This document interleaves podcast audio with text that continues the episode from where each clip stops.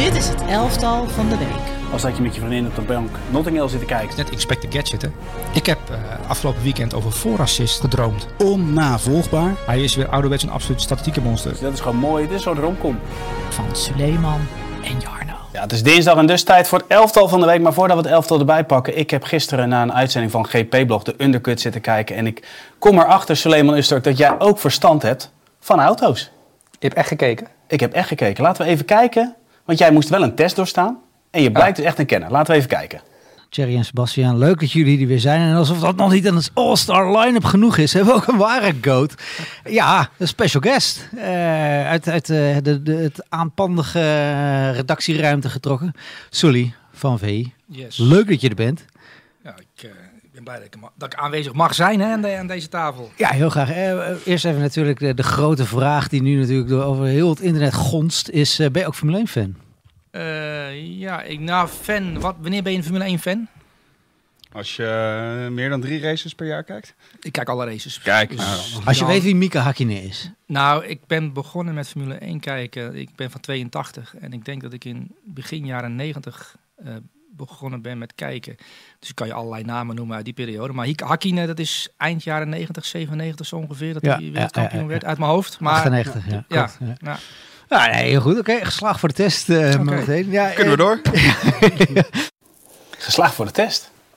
Ja, dat is niet niks. Ze waren wel diep onder de indruk van uh, ja. mijn, uh, van mijn Formule 1 kennis. Nou ja, terecht ook. ja, ja, ja, jij zit naar mij te kijken alsof je water ziet branden. Maar ehm, ja, ik hou van wielrennen bijvoorbeeld. Ik ben ook begin jaren 90 met in Miguel Indurain tijdperk begonnen Zeker. met de Tour de France, weet Ja. je wel. En uh, daarna kwam uh, Ulrich en Ries en. Pantani. Ja, zo, en uh, ja, ik kan al die winnaars zo op, op een rijtje zetten voor je. Um, dat heb ik allemaal gezien. En atletiek, Ella van Lange, Barcelona 1992. Ja. Weet je, ik ben sportminded en, dus, en dat geldt ook voor Formule 1. En ik vond het erg leuk. Ik heb geen uh, diepe kennis van Formule 1. Nou, dat, die jongens praten op een gegeven moment, uh, halverwege de uitzending, ging het over Lando Norris en uh, wie er dan nummer 1 is bij, bij die ploeg. Ja. en over Piastri en dergelijke. En zoals ik over Jude Bellingham kan praten, praten zij over Formule 1 coureurs. Ja, dat vind ik dan leuk om bij te zitten. Maar die kennis heb ik niet. Maar niet, dat pretendeer ik ook helemaal niet. Maar ik vind het gewoon leuk om naar de Formule 1 te kijken. Om ons middags aan te zetten. Uh, maar dat geldt voor heel veel dingen. Ik heb ook weer uh, elastisch gymnastiek zitten kijken zondagmiddag bijvoorbeeld. Elastisch gymnastiek? Ja, samen met mijn dochter. Dan zet ik dat even aan op Nederland 1. En dan zie... Ja, dat ken je niet, elastisch gymnastieken? Nee. Met zo'n bal en zo'n slingen. Oh jawel, dat ken ik wel. Ja. Ja. Een soort zwanenmeer, maar dan met voorwerpen, toch? Nou, jij doet het heel cynisch weer over nu. Maar dat is gewoon topsport. Maar laten we het over voetbal gaan hebben. Ja, want mensen want- zijn echt afgehaakt nu massaal. Ja, eens. Want we pakken je elftal erbij en ik wil gelijk mijn excuus aanbieden, want eh, we hebben het elftal aangepast. Hier is het elftal. We hebben gekozen namelijk voor een andere doelman. Oké. Ja, hier vind ik wel wat van, maar oké. Nou, zullen we dan eerst even kijken, want eh, we pakken Giroud er gelijk even bij. Moest invallen. Heeft alles goed gedaan. Eén kans. Hielp hij om zeep. Laten we gelijk het beeld eh, bekijken. Nou, hier zien we het dus. Ja. Dan komt hij niet één op één. En hij pakt hem gewoon. Kijk, als jij één redding moet verrichten en je verricht hem met verven. En vlak daarvoor een vrije trap, hè, stond hij echt als een, als een nou ja, veldheer, stond hij zijn muur te dirigeren. Foutloos. Nou, ik vond het dirigeren van de muur. eh, dat, wel deed, mooi, dat deed hij twee minuten lang. eh, naar links, naar links, naar rechts, naar rechts. En, en daarna belandde de bal wel op de lat. En als hij een centimeter lager was geweest, was het een doelpunt geweest. Die muur stond niet goed. Eh, dus dat, hij deed alles verkeerd daar.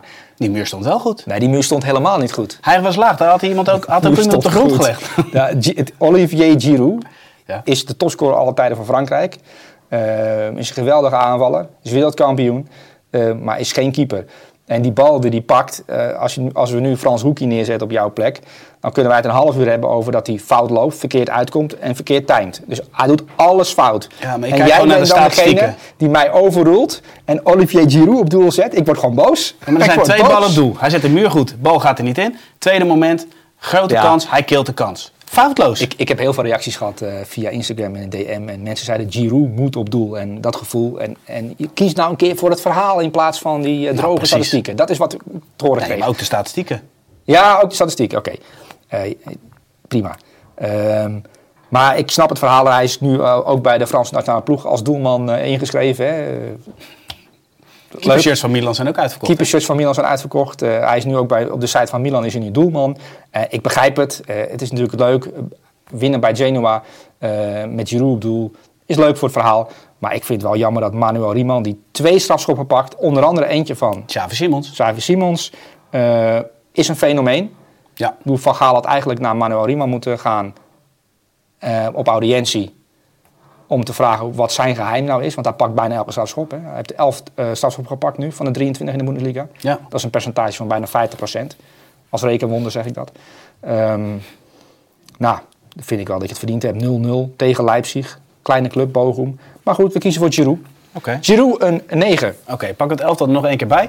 En ehm, pakken we de achterhoede. In eerste instantie hebben zien we Hakimi, Romero trouwens- en Saliba. Ja. Laten we eens beginnen met eh, Hakimi. Ik heb er overigens vandaag veel beelden, maar laten we eens beginnen met Hakimi. Oh. De eh, goal en assist, waanzinnig. Ik vond de loopactie, die hebben we overigens niet op beeld, bij die goal. Hij is gewoon twee tegenstanders, is hij gewoon te slim af.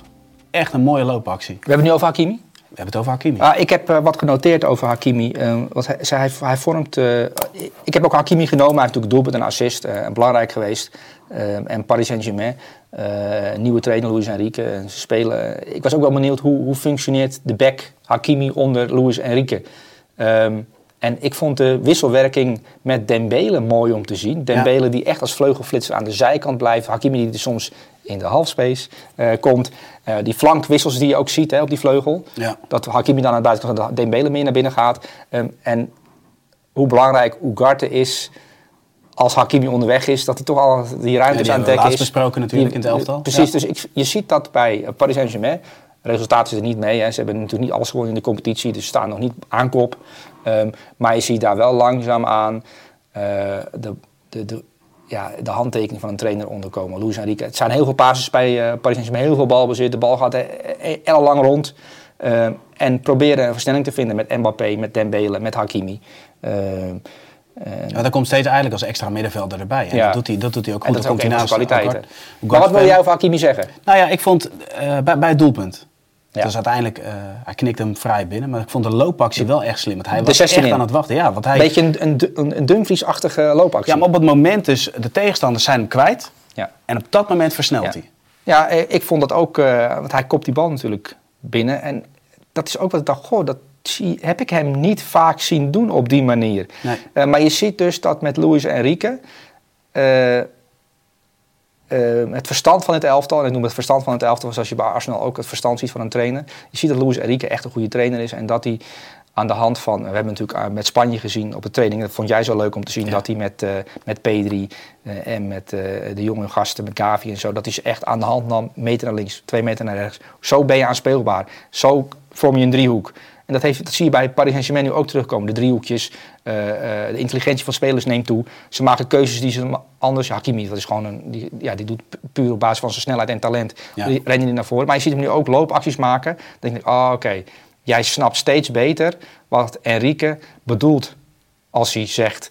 eh, ga nou aan de binnenkant van de benen lopen en zorg ervoor dat hij in 1 tegen 1 te- eh, komt. Dan spelen we buitenom. En ben jij aan de binnenkant als een soort van afleiding. En dan kunnen we Dembele in de actie brengen. Ja. Dan trek jij hem terug en dan kan je de bal krijgen en binnenschieten. Bijvo- Bijvoorbeeld, zeg maar wat. Dus je ziet heel veel patronen nu terug bij Paris Saint-Germain. Ook bij Hakimi, nou, bij Dembele, bij Ugarte. En aan de andere kant natuurlijk hetzelfde eh, met Mbappé. En de spits, Ramos, die meer speelt als een valse negen. Of Colombomaan die meer speelt als iemand die eh, ja, diepte, diepte maakt. Dus ik vind dat eh, een leuke zit veel ontwikkeling. variatie in. Veel variatie bij Paris Saint-Germain. Ja. Gaan we nog veel van horen, dit Paris Saint-Germain, later in het seizoen. Over de valse negen gesproken, daar komen we straks op terug. Want ik denk dat dat misschien wel de oplossing is voor Oranje. Maar dat houden we nog even vast. Oh. Eh, cijfer voor Hakimi. Een 9. Een 9. Dan gaan we naar eh, Romero. Ehm, speelde tegen Luton. Mickey van der Ven scoort. Ja. Toch als ik de beelden terugkijk, dan is Romero in alles gewoon de leider. Ja. Die temporiseert, versnelt, vertraagt. eh, speelt goede ballen tussen de linies. Stelt ook vooral goed uit. Dus hij, je ziet er gewoon heel vaak eh, op het moment dat een opbouw begint... dat hij eerst kijkt of alles staat. En dan begint het spel. En dat stuk aan zijn spel vind ik misschien wel het meest interessante. Dat hij gewoon echt als een soort dirigent van achteruit wacht tot alles staat. En dat dan het gaat beginnen. Ja, want normaal gesproken eh, van de fan geweldige goal met zijn linker. Zeker, Eh. Echte spitse goal. En heeft hij natuurlijk, is hij uitvoerig door, eh, over, over uitgehoord ook, hoe hij dat nou deed. Ehm, en dan zou je zeggen, hij is man of the match. Eh, maar ik kreeg in, eh, in de Londense krant, eh, waar ik de cijfers altijd even nakijk, ben ik nieuws- nieuwsgierig wat dan de, die krant ervan vindt. Eh, ik dacht dat het de Evening Standard was, London Evening Standard. Eh, maar hij kreeg een 9. Eh, maar ik kreeg iemand een 10. En dat was dat was Romero. En denk ik, hé, dat, dat, is een, eh, dat is een correspondent die de kijk op heeft. Want je kunt heel makkelijk te maken, een 10 geven en dan Romero 9. Ja. Maar Romero is daar de patroon achterin. En aan de hand van Romero is, de, is van de fan heel makkelijk dat elftal inge- ingezeild. En eh, ja, de- de- deze twee, Romero van de fan, eh, die vormen de basis van, van dit, dit nieuwe Tottenham onder... Ja, elke avond begint ook Ben. Nou, maar ja, Romero, in een van de eerste minuten was het Romero die had even geen paasopties. Want Luton Town, ook Luton Town zet gewoon druk. Hè? Zo, en, probeert, ja, en die probeerde toch een beetje het, jou het spelen onmogelijk te maken. Stonden aardig. En dan denkt Romero, weet je wat, ik ga op avontuur, want er ligt ruimte. En dan dribbelt het middenveld in. Nou, tegenstander past zich een klein beetje aan. Een paar minuten later, Van de Ven, geen aanspelopties. Weet je wat, ik ga op avontuur, dribbel het middenveld in. En dat, we hebben dit natuurlijk eh, gezien van slot. Maar je ziet bij Tottenham achterin eh, ook, ja, jij noemt het dirigent, eh, maar dat zit echt goed in elkaar. Wat een geweldig centrum is dit. eh, wat, een, wat, een leuk, Ja. wat een leuk duo achterin. eh, achterin eh. Maar ook heel belangrijk voor de middenvelders. Hè? Want hij wacht echt gewoon op het moment van... oké, nou staat het goed. ja. En dan komt Bissouma in de juiste ruimtes, op het juiste moment Ja. komt hij aan de bal en dan kan hij het verschil maken. Maar dat begint wel, alles zit wel in timing. En ik vind hem wel echt een Weet meester van de is? timing. Weet je wat dit is? Dit is vanaf dag één een trainer die hier een punt van gemaakt heeft. Dit is training eh, en meer is het niet. Dit is puur training, videobeelden, training, videobeelden. En eh, Van der Ven zal binnenkort geïnterviewd gaan worden door een medium uit Nederland, denk ik.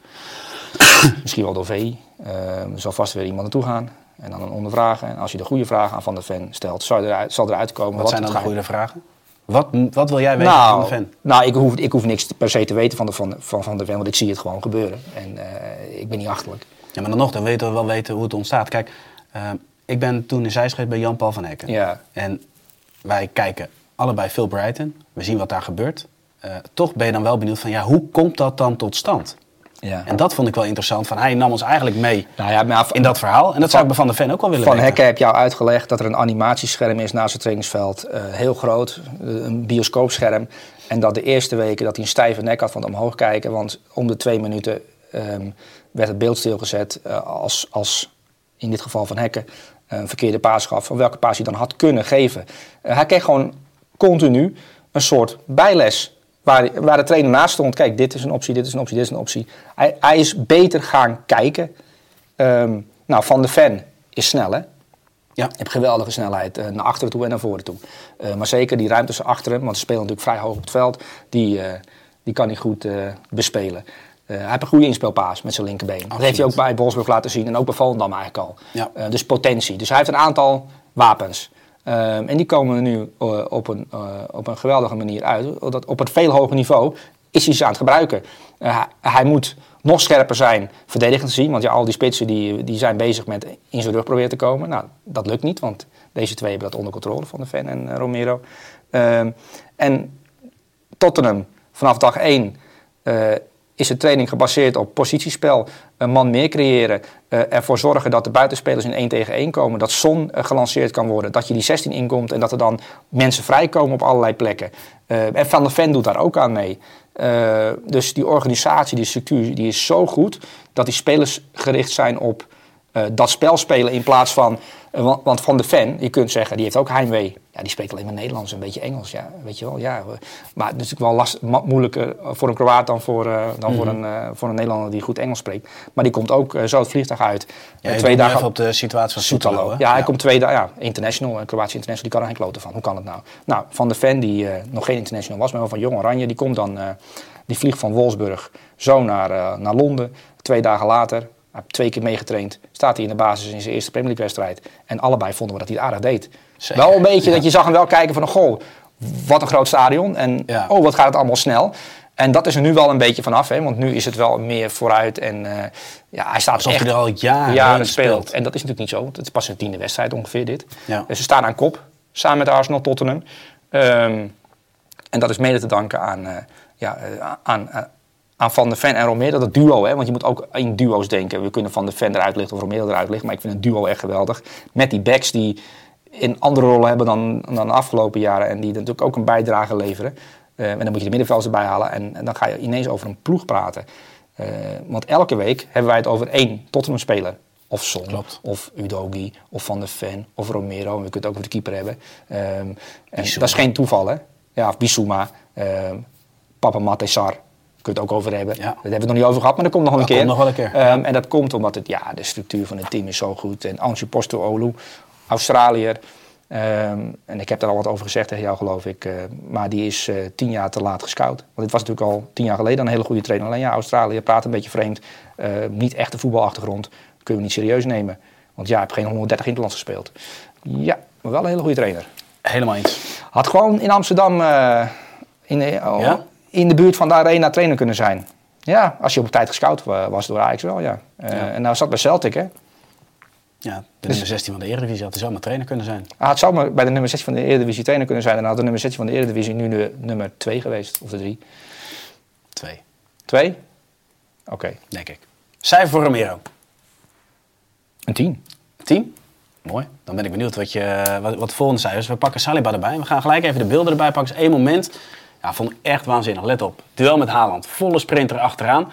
Nou, dat, is- dat is echt onder hoogste druk. De makkelijkste oplossing is terugspelen. Terugspelen, ja. Hij pakt dat duel, wint dat duel. Nou, je ziet al gelijk dat City gelijk druk creëert op de, op de bal.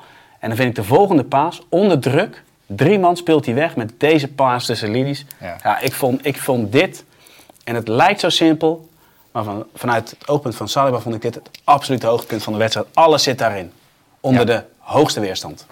Met Julian Alvarez en Haaland. Ja. En vooral Julian Alvarez, want dat is denk ik de aanvaller in de wereld die het slimst en het best druk zet. En dat bleek ook wel in deze wedstrijd, want Ja. eh, de doelman eh, eh, had een aantal keer Julian Alvarez heel dicht bij zich. En dat is dan ook zo'n spel van, we, we, we wachten net zo lang totdat Julian Alvarez er komt, maar dat was soms een beetje te laat. Ehm, ja, wat mij dit zegt is dat... dat kennelijk ook zijn medespelers denken: ja, hij kan dit, deze paas kan gegeven worden, ik bied me maar aan. Want bij hoeveel ploegen zie je daar geen speler staan en dan moet je een bal maar wegschieten. Klopt. Dus het gaat ook om dat dit ook weer is ook weer team. Structuur, organisatie. Bij Arsenal is top. Dus Saliba, die, ja, die is hij wel gekend om. Dat hij dit durft en kan. Want dit is wel... Het draait bij deze team is ook echt om de samenwerking. Ja. En, het, en het samenwerken tussen linies is hier gewoon optimaal. Bij City ook, maar ik vond, ja, wat ik zeg, ik vond, vond dit alles zeggen. Omdat de, de weerstand... Ga, Ja. ga zo'n paas geven met Haaland. Ja. Ja, die echt met een, op een snelheid in je rug je aankomt vallen. Ja, Dat kun je al- niet voorstellen. Dat is alsof er een, eh, alsof er een vliegtuig op je afkomt op, Ja. eh, op, een, op een eh, landingsbaan. Dat je op Schiphol staat en dat je de verkeerde, verkeerde baan gepakt hebt. Nou ja, dat je luchtverkeersleider bent en dat je ineens... Bij normaal gesproken één Boeing, dat er, dat er drie straaljagers Ja, op je dan, afkomen. dan moet je rustig blijven. Ja. En, en Dat is lastig, denk dat, ik. Dat is lastig als Air Haaland eh, op je afkomt eh, gevlogen. Haaland, wauw.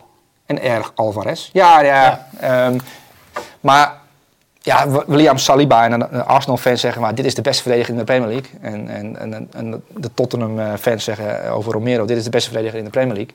Ehm, maar kijk, Saliba is altijd iemand geweest... die vertrouwen had of heeft in balbezit. Ik wil flair heeft en die, Ja. die, die gewoon echt goed is in dat aspect. Zoals Timmer dat ook bijvoorbeeld is eh, bij Ajax in zijn, in zijn toptijd onder Ten Hag. Eh, het is echt een jongen die, die echt goed kan voetballen. Eh, je zou hem ook op middenveld kunnen neerzetten, weet ik zeker. Eh, met zijn kwaliteit, ja. want hij heeft de rust. En net als John Stones. Ja. Ehm, maar hij heeft ook, en dat had hij in het verleden, dat hij af en toe zich liet aftroeven in verdedigende momenten. Dat je denkt, oké, Haaland ehm, ehm, scoort twee keer, want Saliba eh, had net twee van die schoonheidsfoutjes. En die zijn er nu langzaam uitgefilterd, omdat ja, eh, Arteta is daar maniacaal mee bezig. Met Eudegaard meer laten scoren, maar ook met Saliba nog beter maken verdedigend.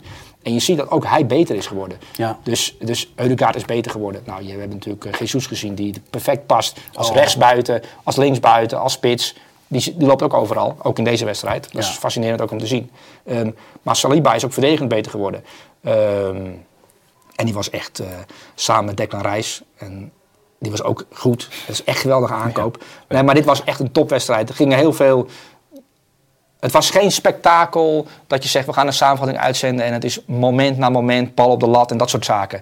Maar als je gaat kijken naar dingen in het voetbal die goed kunnen gaan... en dan heb ik het over omschakelen, druk zetten, jezelf aanbieden... eh, speel, speelopties, driehoekjes maken, Ja. dat soort zaken.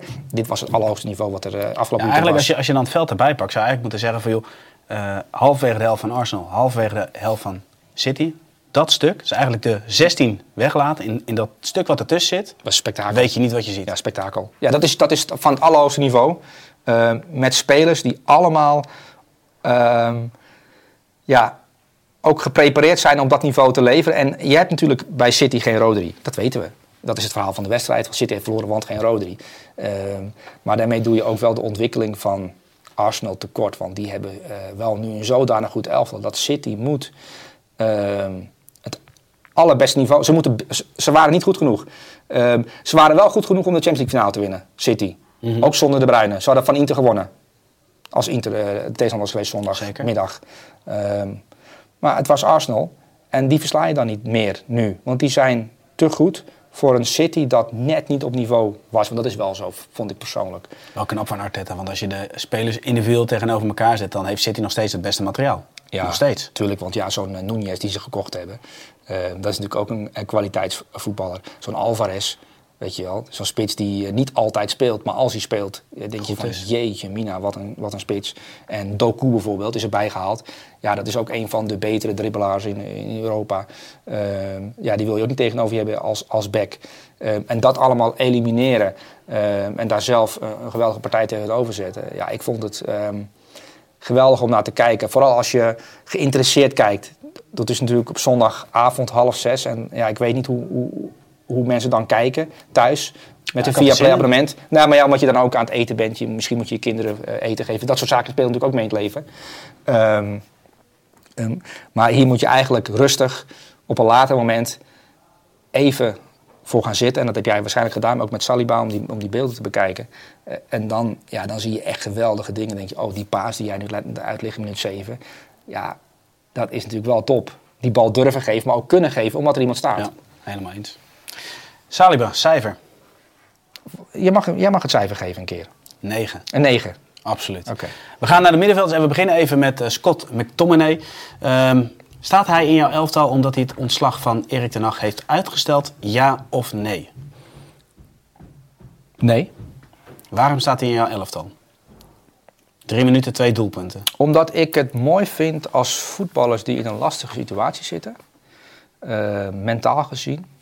Uh, want ja, de trainer heeft eigenlijk gezegd: jij wordt verkocht. Jij bent niet meer nodig, want wij gaan verder als project. En jij bent niet goed genoeg. Uh, dat heeft niet letterlijk gezegd, maar wij gaan verder met andere spelers. Uh, kies voor, bijvoorbeeld voor Amrabat. Die wil ik graag hebben, of ik wil een andere mm -hmm. middenvelder hebben. Um, het is een jongen van de club. Hij speelt er sinds zijn vijfde. Dat vind ik bijzonder. Uh, altijd. Um, dan goed blijven trainen. als international van Schotland belangrijk zijn. Schotland staat op de drempel van een, een EK-kwalificatie.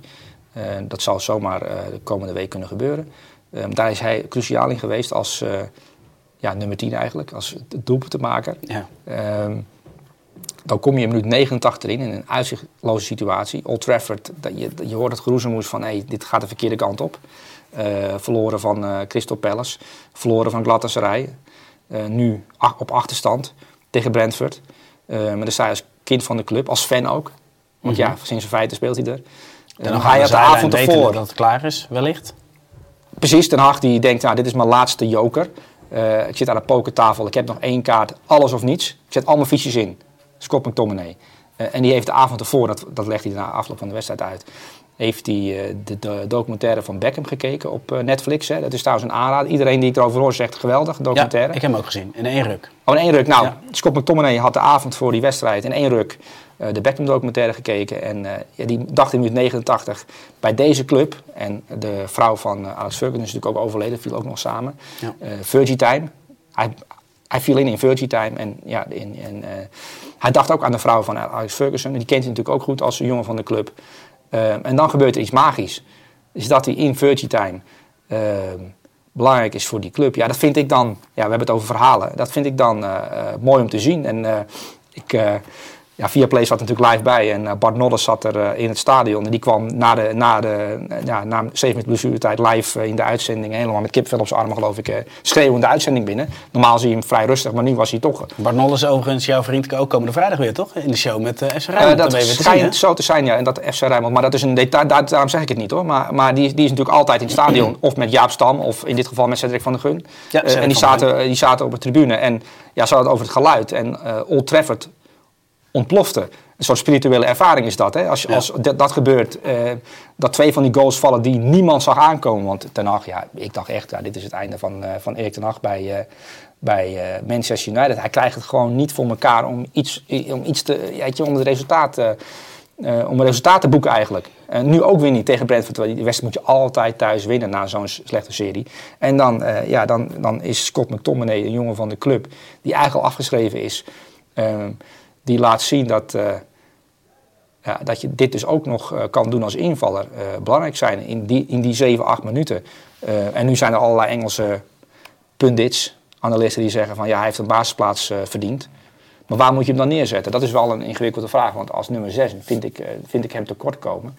Maar als een soort in een verleidingrol, weet je, weet je wel, is hij wel, kan hij wel een wapen zijn. En dan kan je bijvoorbeeld Bruno Fernandes aan de rechterkant neerzetten.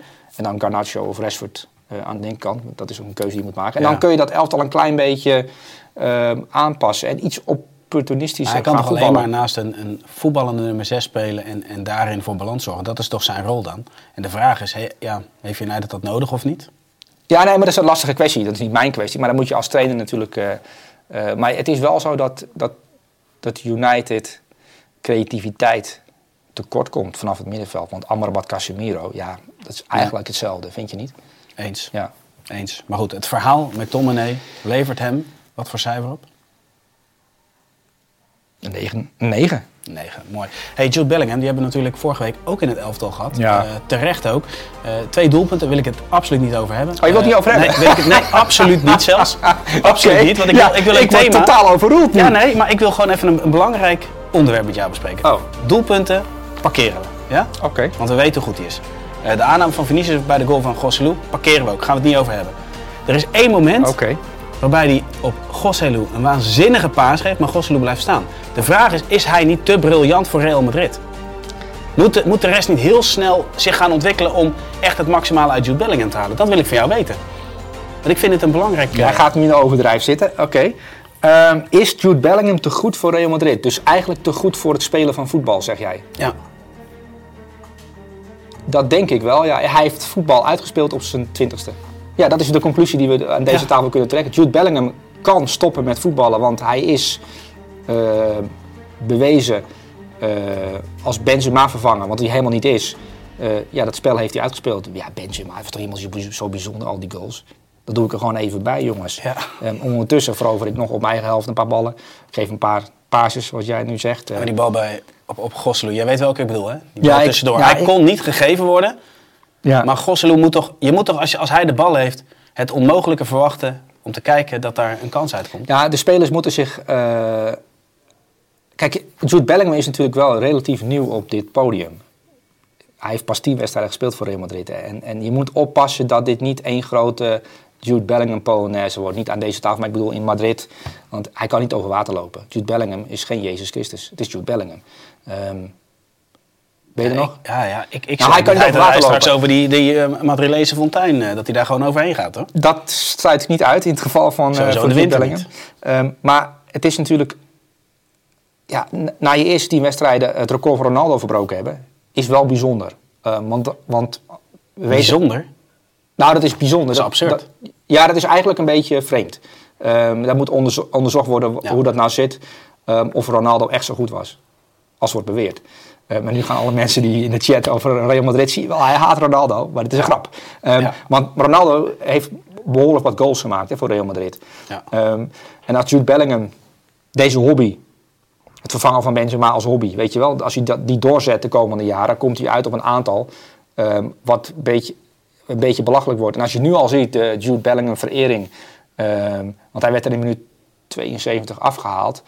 En, en, en in Bernabeu, ja, dan wordt er geapplaudiseerd. En in, in, in Bernabeu klinkt een applaus wel echt fantastisch. Hè? Dat is, Ja. eh, dan ga je wel het veld af en gooi, ja, ik, volgens mij zit ik er wel lekker in hier. Ja, maar in die, in die, we- nu we het toch over Beckham hebben, hè? dat ging over dat stuk dat hij, eh, dan keek ze naar die wolkenkrabbers en dat zijn ook de Galactico's en daar was Beckham daar één van. Ja. Maar op dit moment, ja, in mijn optiek is er maar één Galactico. In dit, dit- bij dit Real. Madrid? Ja, Ja, maar maar dan onderschat je misschien ook wel Vinicius Junior. Nee, maar het gaat, hij steekt er, laat ik het dan zo maar zeggen. Hij heeft, echt- hij heeft heel veel. Hè. Hij heeft iemand die ook nog eens Eh, kijk, Vinicius Junior is van de dansjes. En eh Vinicius en een ploeggenoot die vroeg aan Jude Bellingham, dans je mee? En hij zei, daar heb ik geen zin in. En, ja, en als een soort van keizer, hé jongens, jullie dansen, ik even niet hè. En hij liep weg.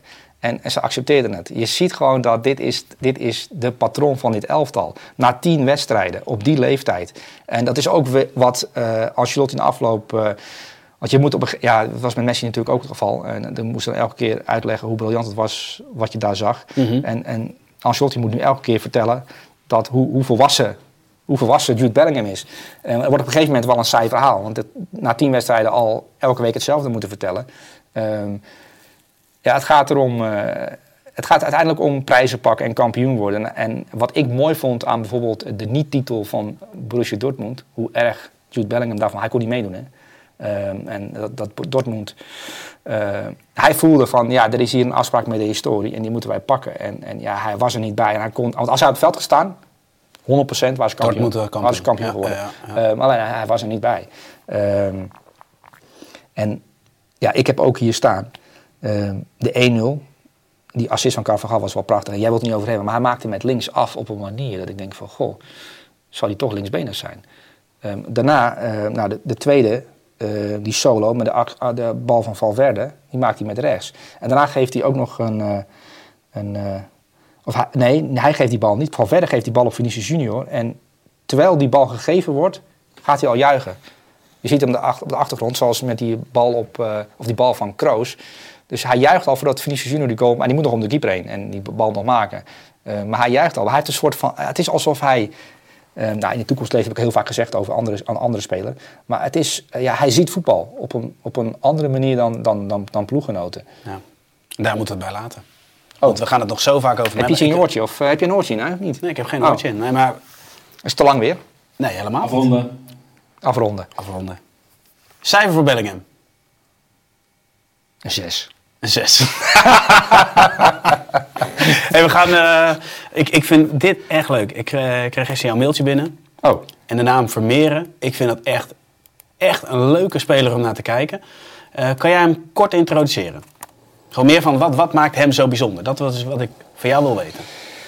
Ehm, je ziet bij hem in de aanname, in het druk zetten, ehm, in de passing, in de keuzes van passes, ehm, dat hij of heel veel heeft gekeken naar Barcelona, of naar ploegen van Guardiola, of dat hij een aangeboren talent heeft voor, eh, ehm, voor voetballen zoals Xavi dat vroeger deed.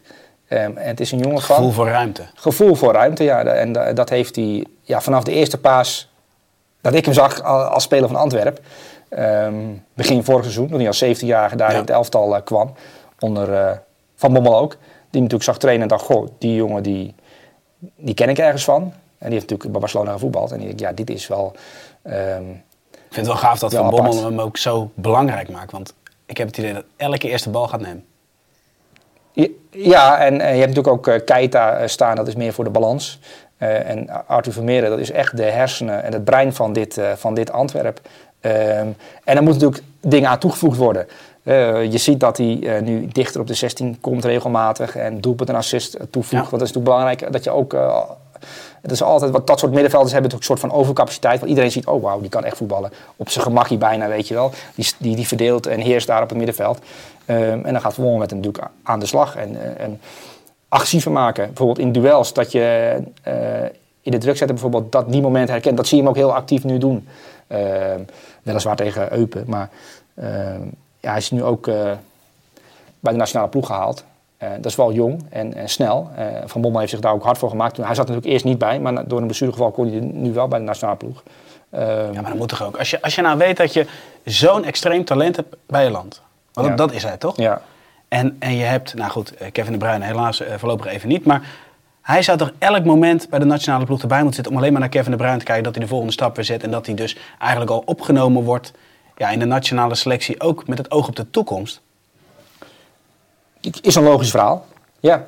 Ja, maar als je zo goed bent, dan moet je hem er gewoon bij nemen. Dan moet je er maar voor lief nemen dat je iemand anders even niet selecteert. Maar voor de toekomst is dat het beste. heb, jij een, heb jij een Belgisch familielid? Nee, je wordt er bijna boos van. Nee, maar als je zo'n extreem talent hebt. Ja, nee, maar is, dat, zie je wel, dat zie je natuurlijk wel vaker. En, eh, ehm, ja, dat is, dat is zo. Maar wij, dat hebben wij natuurlijk in, eh, in, bij, in Nederland ook mee te maken gehad met jongens die bij Jong Oranje zaten en misschien wel bij Oranje hadden kunnen zitten. Ehm, maar dit is wel eh, sinds vorig seizoen wel een talent waar iedereen eh, naar kijkt. En ook in de jeugd. Ik heb Wesley Song wel eens gehoord eh, op, op maandag in de extra time. Die heeft als Oranje of België onder 19 geloof ik met hem te maken gehad. En die zei ook ja, ook tegen levensgenoten van Frankrijk, weet je wel, in, in die jeugd interlands, stak hij er met kop en schouders bovenuit. Omdat hij voetbal die die ruimtes herkent en En dat ziet. zegt veel, want Frankrijk herbergt altijd extreme Ja, precies. En daar was hij de, gewoon de grote uitblinker op basis van zijn... Ja. eh, ja, in België noemen ze dat Vista. Eh, maar op basis van wat hij ziet. En ehm, als je dan ook nog eens met Van Bommel eh, ontwikkelt op de, ja, de punten waar hij waarschijnlijk minder in is. Omdat hij altijd uit duels blijft. Maar hij komt ook wel eens in duels. En zeker straks bij de top. Ja. Eh, en ook dat gaat beheersen. Ehm, maar dit is een Busquets-achtige eh, verschijning. Eh, maar dan, eh, dan is het een Belg en heet hij Arthur. En dat is natuurlijk hartstikke leuk. King Arthur. King. Arthur, ja, koning Arthur op het middenveld straks bij de Belgen. Vond je dat leuk trouwens, King Arthur vroeger? als jongetje keek ik wel altijd naar eh, de, de tekenfilm met Prins Valiant en zo. maar Ja? ik- ja eh, maar dat is wel, eh, heb je het wel over de jaren 90, eh, begin jaren 90 dit. Ja, maar ja, wij komen uit 82, dus Ja. dan heb je dat Oh, meegemaakt. je bent ook van 82? Zeker. Een bouwjaar, hè? Bouwjaar, Ja. verschrikkelijk. Ja. Ja, cijfer voor Vermeeren? Een 9. 9. Dan gaan we naar Hofman. Ehm, de 2-0. Speciaal, speciaal voor jou. Ja, ja.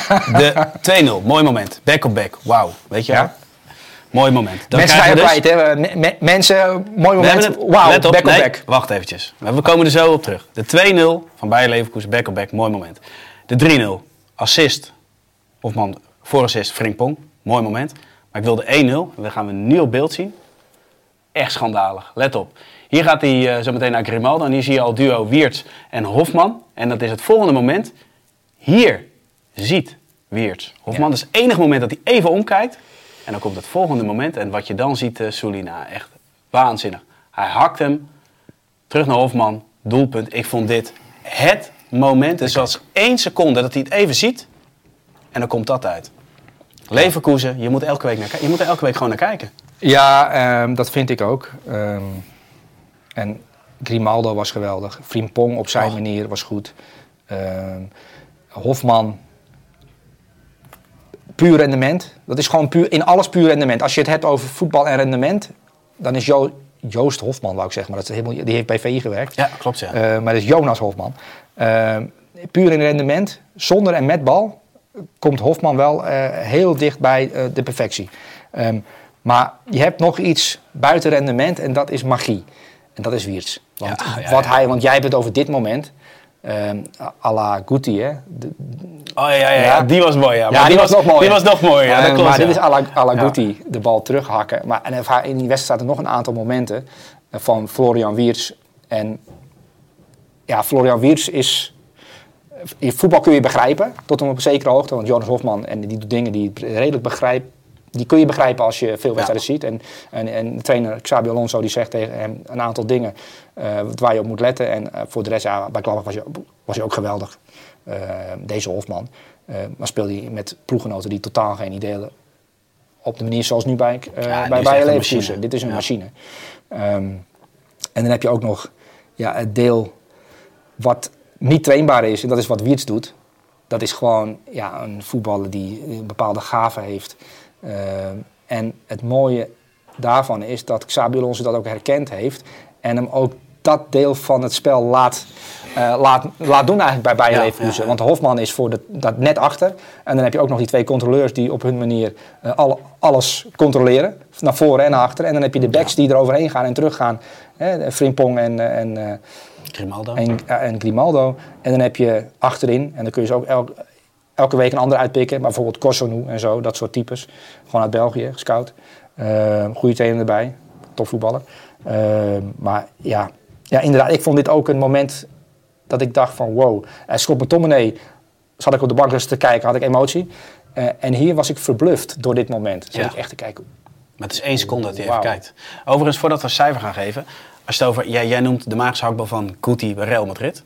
Ik vind eh, voor de kijkers, luisteraars, je moet twee hakballen echt gezien hebben. Dat is die van Guti. Dus hakbal Guti en hakbal Redondo tegen United.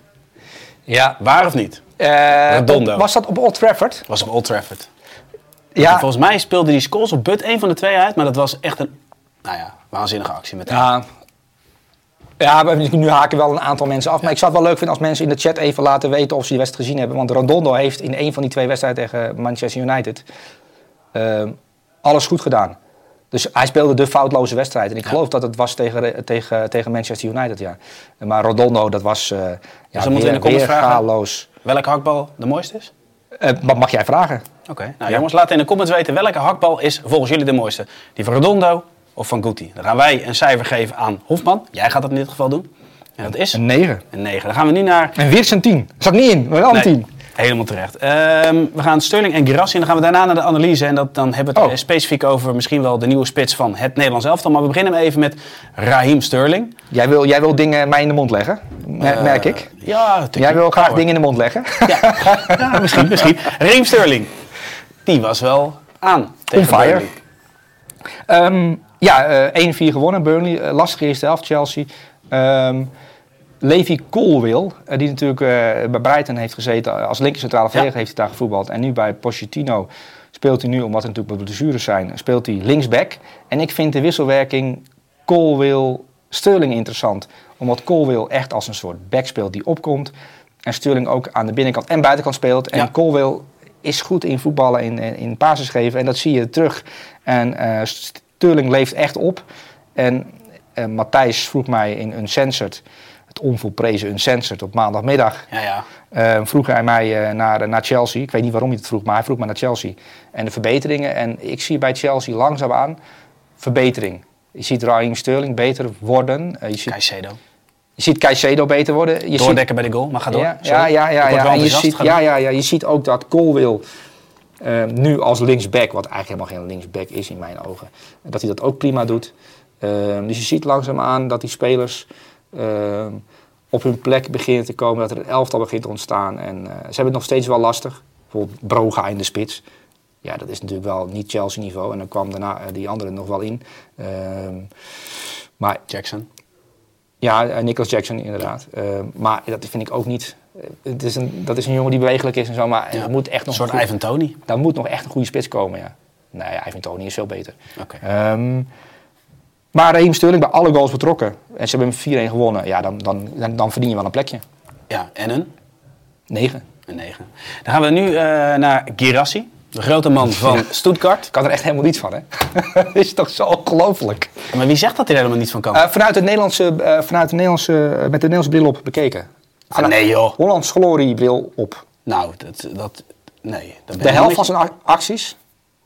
Dus als je voetbal in acties onderverdeelt, bal aannemen, en met je rug naar de goal, balverlies. eh Nou, en de derde goal dan?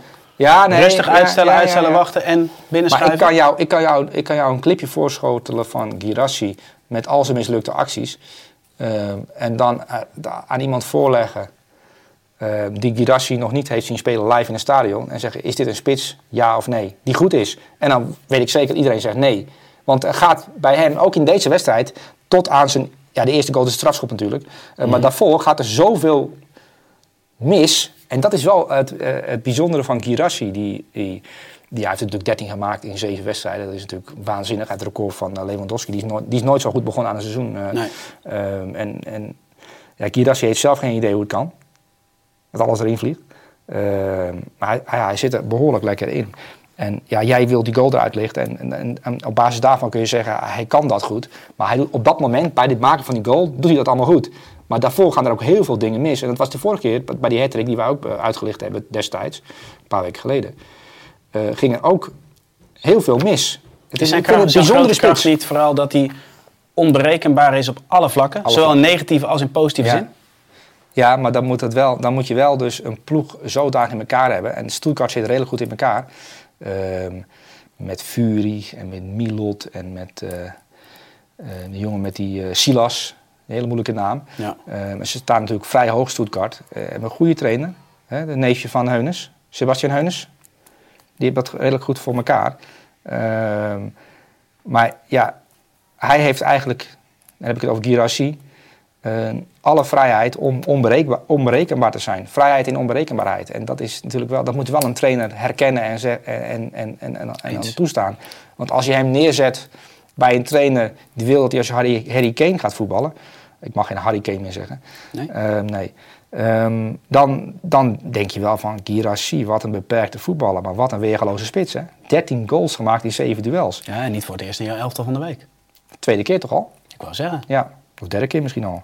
Ja. Zullen we dan een cijfer geven? Want het zal ook zeker niet de laatste keer zijn. En we moeten natuurlijk nog wel wat gesprekstof overhouden voor een volgende keer. Nou, maar je, weet jij hoeveel goals de topscorer afgelopen seizoen gemaakt heeft in de Bundesliga? Eh, volgens mij iets meer dan 20, toch? Nee, Dan? 16. 16. Volgens mij heeft eh Niklas Voel- Voelkroek er Oh ja, 16 gemaakt is de, afgelopen spits jaar. die met de fiets straks naar de alle EK-stadions gaat, toch? Nee, dat is Berends. Oh, dat is Berends. ja, dat is. Kevin Berends. Ja, die is trouwens... Oh, ik, heb, ik heb vorige week heel veel berichten over Kevin Berends gehad. Echt? En Matthijs haakt nu af.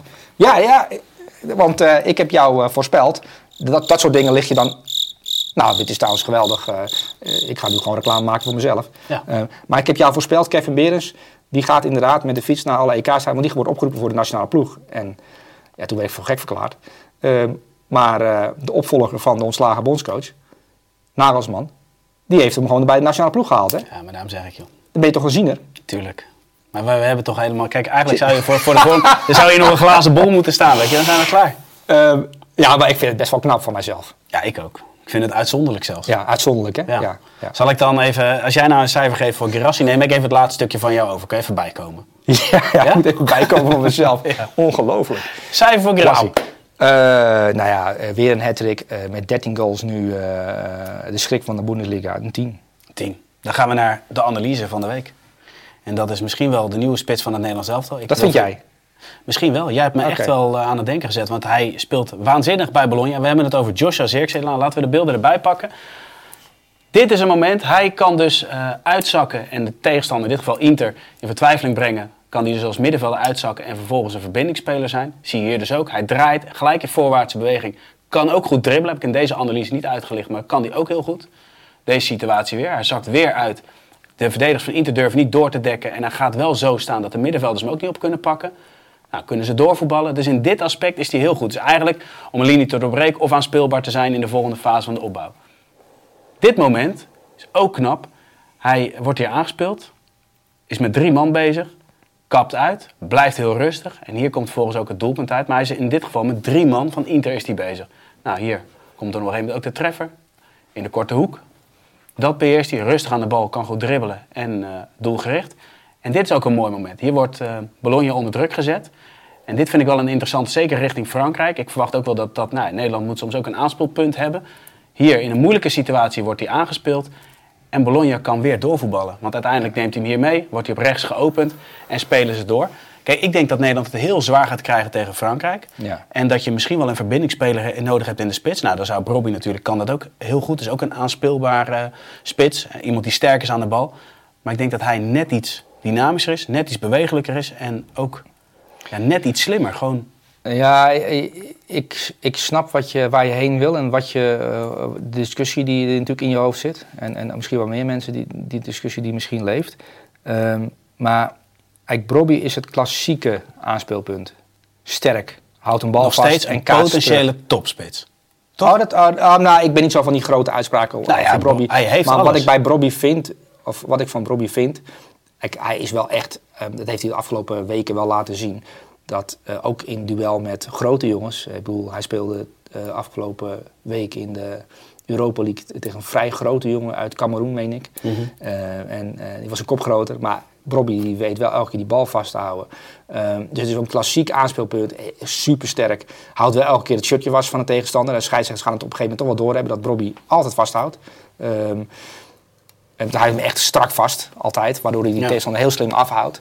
Ehm, maar wat ik bij Zirkzee nu en bij Bologna, dat vind ik eigenlijk, ik, ik, ik wil gewoon de situatie van Zirkzee bij Bologna even duiden en om te zien, er zit een echt een ontwikkeling in. Ehm, want Bologna speelde nu eh, tegen Inter in 2-2, knap gelijk. Ja. En, en sinds Thiago Motta daar trainer is, zie je daar eh, dat er is een keuze gemaakt, nu ook aan het begin van het seizoen, voor een nummer 9 die ook als team kan voetballen. En je ziet ook in al die wedstrijden, ik heb het tegen Napoli gezien, tegen AC Milan gezien, was Zirkzee ook eh, op de, voetbalde ook op deze manier, wat jij net allemaal uitgelicht hebt, eh, zorgde hij voor dat hij eh, à la Harry Kane, eh à la eh, eh, spits van Brighton, ehm, Welbeck. Welbeck. Dat, ja. dat hij op die manier vrijkomt. Je ziet dus dat een trainer bezig is met Zirkzee, zijn kwaliteiten. Oké, hij is echt goed in buiten de 16 eh, rustig blijven. eh, als, als, als meevoetballer ervoor zorgen dat die aanval verder kan lopen. En hij heeft ook na deze wedstrijd weer gezegd eh, dat Joshua Zirkzee een van de belangrijkste... Hij is echt de kop van het elftal.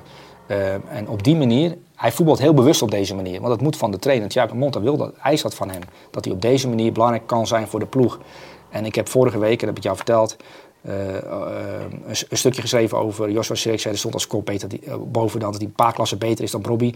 En mensen gaan heel erg op dat deel van, van de column zitten, in dit geval de kop, over dat hij een paar klassen beter is. Want mensen houden van discussie en van, en van harde uitspraken. Eh, maar dat was niet mijn bedoeling eigenlijk. Mijn bedoeling is dat, om te laten zien dat er meerdere manieren zijn waarop jongens zich kunnen ontwikkelen. En dit is een totaal andere spits, Joshua Zirkzee, vind ik persoonlijk, dan Brian Robbie. Eens. Ehm, je ziet nu bij hem, maar bij Anderlecht was het ook al zo, had hij veel assists ook. Hè? Als een soort van, was hij soms een nummer 10. Uit de spits kwam hij dan en gaf hij een assist. Ehm en dat was zijn eerste echte volledige profjaar eh, bij Anderlecht. Heb hij een geweldig jaar gehad. Ehm, nu bij Bologna, in zijn tweede jaar in de Serie A en nu als, echt als basisspeler. De eerste, in augustus vond ik hem al goed. In september vond ik hem goed. En nu zie je ook dat in deze wedstrijd tegen Inter, een topwedstrijd tegen, tegen de koploper, Ja. dat hij, nou hij maakte een weergaloze goal. Hè, want die goal kun je eruit pikken en analyseren. Er zit heel veel gevoel, techniek en inzicht in. Absoluut. Ook in de aanloop naar die goal, wat hij Ja. dan op het middenveld doet. Want Maar dan komen al die aspecten waar hij dus goed in is, komen daarin terug. maar hij moet meer scoren. Dat is wat, hij, wat al jarenlang gezegd wordt. Ehm, maar Thi- Thiago Motta die heeft gekeken naar wat hij wel kan. En is van daaruit gaan werken. Ehm, en als hij nou iets meer assist levert en ervoor zorgt dat Orsolini drie keer kan scoren. Precies. En Bologna doet het echt goed in de competitie. Hè? Want Bologna is natuurlijk een bescheiden club die moet vechten tegen degradatie en liefst iets hoger eindigen. We hebben nu een jonge, ambitieuze trainer die al een aantal klussen heeft gehad. Maar nu zijn project erop loslaat. En voor dit project, bij dit elftal, eh, hoe zij spelen, is Joshua Zirkzee een zeer belangrijke factor. En het is fijn dat hij daar in, ja, in relatieve rust, dat is natuurlijk Serie A wel, dat hij zich gewoon kan ontwikkelen. En je ziet bij, bij Joshua Zirkzee nu echt een ontwikkeling die zeer interessant is. Het is nog Ja. steeds een zeer jonge gozer, 23 jaar denk ik. Maar om nog even terug naar de discussie. Het is niet zo, kijk, ik probeer je uit te dagen door te zeggen, misschien is hij wel de ideale spits van. Kijk hoe hij daarop reageert. Dat, dat Maar ik is vind dat hem vaak- nog niet klaar voor Nee. het grote oranje. Maar als je nou kijkt naar verschillende types. Je hebt Weghorst en Brobby. Ja. Weghorst is een eindstation. Brobby is een, is een aanspoelpunt hoog op het veld. Ja.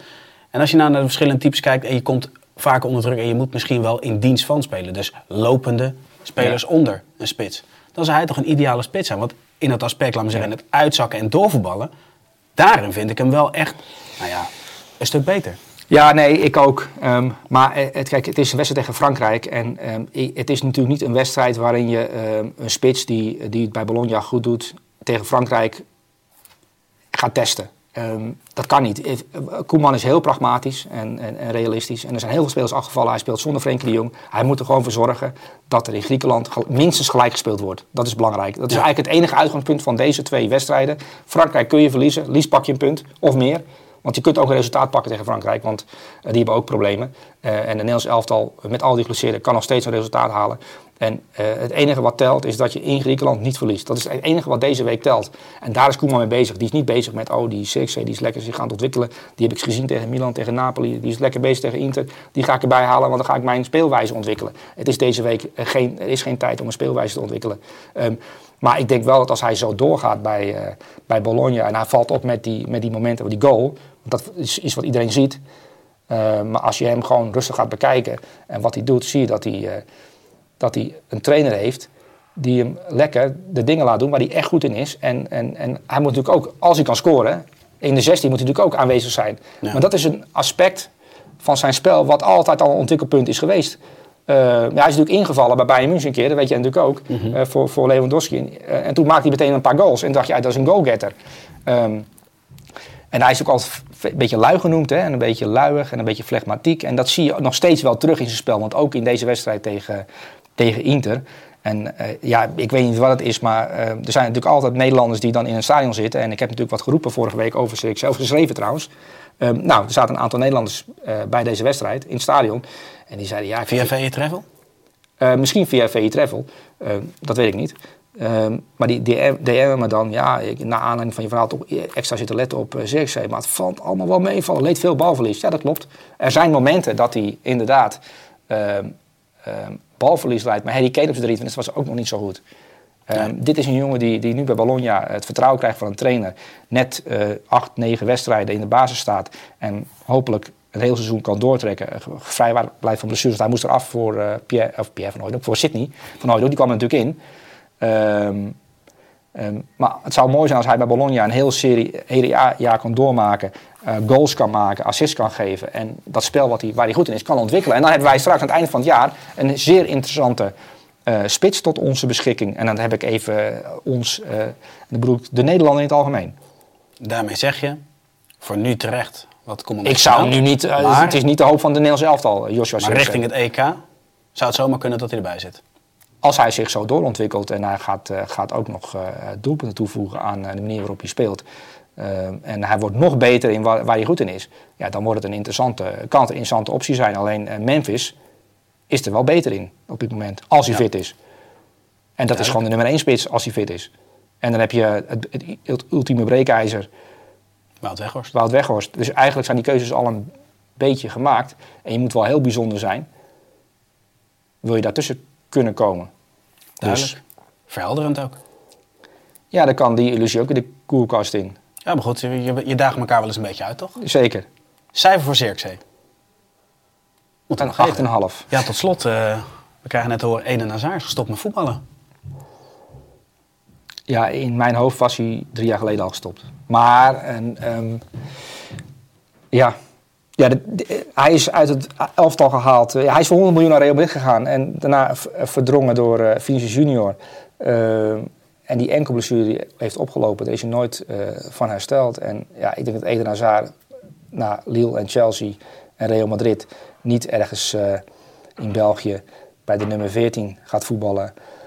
Dus ja, mooie carrière Toch wel gehad. maar- zonde. hè? Bij, bij Chelsea hadden we misschien wel het idee, misschien zou die wel eens mee kunnen doen om de gouden bal. Ja. Maar vanaf het moment dat hij is geland in Madrid, was eigenlijk niets meer. Ja, Onherkenbaar. nou ja, kijk, er hebben heel veel mensen al iets over gezegd. En ook medespelers en ook trainers. En ook Mourinho heeft er wat over gezegd. En ehm, ja, hij kon geweldig voetballen. Alleen de echte drijf, en Sarri heeft het ook wel eens gezegd, de echte drijf om er alles uit te halen, heeft het nooit echt ingezeten. Was puur op basis van zijn talent dat hij, dat hij altijd, als hij de bal kreeg, zich omdraaide. En dan begon hij aan een dribbel. Dat is natuurlijk talent. Ehm, maar het is niet een, eh, een Arjen Robben die na elke blessure weer eh zodanig terugkwam dat hij eh, inviel en meteen weer beslissend was. Het is een jongen die, ja, die kwam dan met 4, 5 kilo overgewicht aan op een training. En ja, ging lekker trainen en dan ging het er vanzelf al af. Ja, ehm, dat soort jongens stoppen vaker wat eerder. Van der Vaart is daar een voorbeeld van bijvoorbeeld. Ja. Zonde. Maar goed. Ja, dat zijn jongens die op puur op basis van talent eh, voetballen. En Eden Hazard is daar natuurlijk als dribbelaar ook een, een enorm voorbeeld van. Ehm, ja. Duidelijk zo. Maar ik moet zeggen, ehm, dit, dit nieuws, jij brengt het alsof eh, Eden Hazard is overleden. Ehm, maar dit zat er toch wel een beetje aan te komen. Nee, ja, nee, het is eigenlijk wat je zegt. Voor mijn gevoel was hij ook al lang. Maar de voetballer Eden Hazard is overleden. Zoals Mark van Basten ooit mooi heeft gezegd, dat je twee keer sterft als voetballer. Hè? Was dat Mark van Basten toch? Zeker, maar die is al, de voetballer is al een tijdje geleden overleden, in mijn optiek. Nee, maar voor, eh, eh, het, het over je lippen verkrijgen van... ik ben met pensioen, ik ben gestopt als voetballer... dat schijnt voor heel veel voetballers een, een, een, een vrij dramatisch moment te zijn. Want je neemt afscheid van een, een hele bijzondere periode. ook terug, hè, in de doken van Beckham. Oké, nou, dat Tranen in prijs. Ja, maar het, het afscheid nemen van zoiets moois... want het is natuurlijk wel prachtig om voetballer te zijn in, in, in zo'n arena. Ja, dat is, dat is wel heel lastig. Totti heeft daar jaren over gedaan... om, om, om, om afscheid te nemen van, ja, van AS Roma. Ja. Ehm, en, en totdat Spalletti zei, ja, het is misschien man tot man. Het is, het is klaar. En toen nog een jaar doorgegaan. Ja, het, is, het, is, het is heel lastig dat moment eh, eh, uitkiezen. Slatan Ibrahimovic bij Milan bijvoorbeeld. Tot na zijn veertigste doorgegaan. En dat moment van afscheid nemen. Zelfs iemand als Slatan, zo'n zo'n die altijd al een pokerfeest Ja. heeft en een bepaalde uitstraling heeft. Zelfs die is emotioneel bij het nemen van zo'n besluit. Ja, het afscheid nemen van, ehm, ja, van het voetbal, dat, dat, ja, dat is ook een eh, item waard wel. Precies. Lijkt me een mooie afsluiter. Overigens, volgende week zijn we er niet. Dan is er Interland eh, voetbal. Je bent maandag wel weer live, half twaalf in de VU Unsens. In dit geval samen met Sjoerd Keizer en Pieter Zwart. En gaan jullie alles eh, nou ja, bespreken van het Nederlands elftal. Maar ook wat er zo al is gebeurd in het voetballandschap. Ja, Dat is met. Sjoerd Keizer en Pieter Zwart. Ja, want Matthijs zit in Griekenland. Matthijs zit in Griekenland. Zeker. Samen met eh, collega Simon Zwartkruis om het Nederlands elftal eh, te volgen. Ja? Ik ben helemaal stil van. Ja, ja nee, ik zit even na te denken over Matthijs Vechter in, in Athene. En, eh, ja. Ja. Sully, dankjewel. Jongens, jullie bedankt voor het kijken. En zoals gezegd, tot over twee weken. Tot ziens.